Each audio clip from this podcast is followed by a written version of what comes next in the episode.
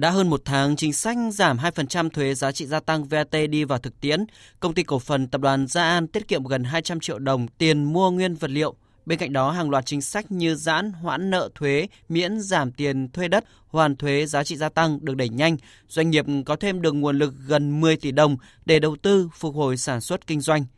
Dự tính hoạt động kinh doanh duy trì sự ổn định cùng tín hiệu thị trường phục hồi ở những tháng cuối năm, nên khi đơn hàng về nhiều hơn, tiền tạm nộp thuế của đơn vị có thể lên đến 4 tỷ đồng. Ông Nguyễn Trí Trung, Chủ tịch Hội đồng Quản trị Công ty Cổ phần Tập đoàn Gia An nêu thực tế. Tích lũy được lợi nhuận và từ cái tích lũy lợi nhuận đó thì sẽ đóng góp được thuế cho nhà nước cũng như là chăm lo đời sống của người lao động ngày càng tốt hơn. Ví dụ chỉ qua thời gian ngắn vừa rồi thì đã giúp cho doanh nghiệp chúng tôi cũng tiết kiệm được hàng tỷ đồng và đây là một cái điều mà đáng mừng và tạo đà cho doanh nghiệp cho tháng tới đây. Còn với doanh nghiệp sản xuất hàng tiêu dùng thiết yếu, nhờ các chính sách hỗ trợ kịp thời, đơn vị đã có thêm nguồn lực để thực hiện vai trò bình ổn thị trường, giữ giá cả và thêm nhiều chương trình khuyến mại kích cầu. Ông Phan Văn Dũng, Phó Tổng Giám đốc Công ty Cổ phần Việt Nam Kỹ nghệ Xúc sản cho biết. Với chương trình giảm thuế của chính phủ cộng với nội lực của doanh nghiệp với những chương trình khuyến mãi mà chúng tôi đã thực hiện thường xuyên như vậy, chúng tôi kỳ vọng cái doanh thu ở cái giai đoạn 6 tháng cuối năm 2023 nó tăng từ khoảng 10 đến 15%. Mặc dù thu ngân sách 7 tháng đảm bảo tiến độ, nhưng dự báo những tháng cuối năm sẽ còn khó khăn. Do vậy, Bộ Tài chính đã chỉ đạo Tổng cục Thuế tập trung triển khai nhiều giải pháp, trong đó có việc cải cách thủ tục hành chính và tháo gỡ khó khăn vướng mắc cho doanh nghiệp, đặc biệt là việc hoàn thuế giá trị gia tăng – Bà Phạm Thị Minh Hiền, Phó vụ trưởng vụ chính sách Tổng cục Thuế cho biết, những chính sách thuế hỗ trợ doanh nghiệp năm nay cơ bản kế thừa chính sách năm trước đó. Tuy nhiên, về đối tượng được gia hạn, Nghị định số 12 năm 2023 loại trừ đối tượng là tổ chức tín dụng, chi nhánh ngân hàng nước ngoài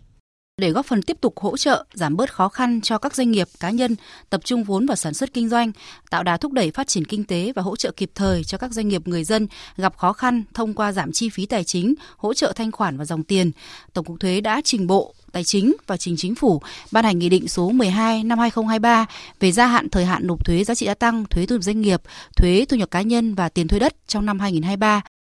ngay từ đầu năm 2023, trước triển vọng không mấy lạc quan của nền kinh tế toàn cầu, kinh tế Việt Nam có khả năng sẽ chịu nhiều tác động để chuẩn bị đối mặt với các khó khăn trước mắt, cần những giải pháp đồng bộ, linh hoạt, chủ động từ cả phía cơ quan quản lý đến từng người dân và doanh nghiệp. Các giải pháp hỗ trợ doanh nghiệp sẽ là mấu chốt để quốc gia đương đầu được với khó khăn, tiếp tục chinh phục những cột mốc tăng trưởng mới. Thứ trưởng Bộ Tài chính Nguyễn Đức Chi cho biết. Năm 2023 dự kiến thì có những cái thuận lợi và những cái khó khăn. Và do đó thì ngay từ những tháng cuối năm 2022 thì Bộ Tài chính cũng đã chuẩn bị và nghiên cứu đề xuất một loạt các giải pháp liên quan đến chính sách tài khóa cũng như chính sách thuế để tiếp tục hoãn thời gian nộp một số cái khoản thuế cho các doanh nghiệp và người dân để trên cơ sở đó lại tiếp tục hỗ trợ dòng tiền và thanh khoản cho đối tượng nộp thuế. Như vậy về cơ bản Bộ Tài chính cũng đã đề xuất các cái chính sách về thuế, về phí để hỗ trợ cho doanh nghiệp và người dân trong năm 2023 tương tự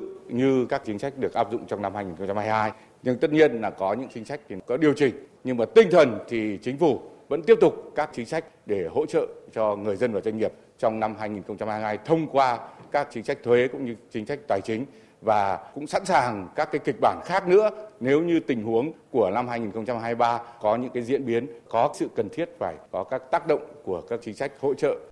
theo thống kê của Bộ Tài chính, tổng số tiền đã miễn giảm gia hạn ước tính đến hết tháng 7 năm 2023 đạt khoảng 109.000 tỷ đồng, trong đó miễn giảm khoảng 31.600 tỷ đồng, gia hạn khoảng 77.400 tỷ đồng. Bà Nguyễn Thị Cúc, Chủ tịch Hội Tư vấn Thuế Việt Nam đánh giá thực hiện chính sách đã tạo thêm động lực và niềm tin cho doanh nghiệp phục hồi sản xuất kinh doanh. Chúng ta thấy rằng là các giải pháp đưa ra đều có một mong muốn là làm thế nào các chính sách, các cái gói giải pháp đó phải đưa đến các doanh nghiệp, các doanh nhân. Để thực sự đi vào cuộc sống thì chúng tôi nghĩ rằng là việc thứ nhất phải làm tốt các công tác tuyên truyền, hướng dẫn để làm cho tất cả các doanh nghiệp, doanh nhân thấy được quyền lợi của mình được hưởng, thời điểm của mình được gia hạn thuế, những loại phí nào thì mình được giảm và mặt hàng nào, dịch vụ nào mình được giảm thuế giá trị tăng. Và như vậy rõ ràng chúng ta đi đôi với tuyên truyền, phải hỗ trợ điều chỉnh kê khai bổ sung vân vân. Về phía người nộp thuế thì thấy được nhà nước có khó khăn nhưng luôn luôn tạo điều kiện để cho doanh nghiệp được hưởng những thuận lợi và nhận khó khăn về mình thì doanh nghiệp cũng phải có trách nhiệm của mình đối với đất nước. Tiếp tục thực hiện các cơ chế chính sách thuế hỗ trợ doanh nghiệp, người nộp thuế sản xuất kinh doanh, ngay từ tháng 7, Bộ Tài chính có báo cáo Thủ tướng Chính phủ về dự án luật thuế tiêu thụ đặc biệt sửa đổi, dự án luật thuế giá trị gia tăng sửa đổi, dự án luật quản lý sử dụng vốn nhà nước đầu tư vào sản xuất kinh doanh tại doanh nghiệp sửa đổi.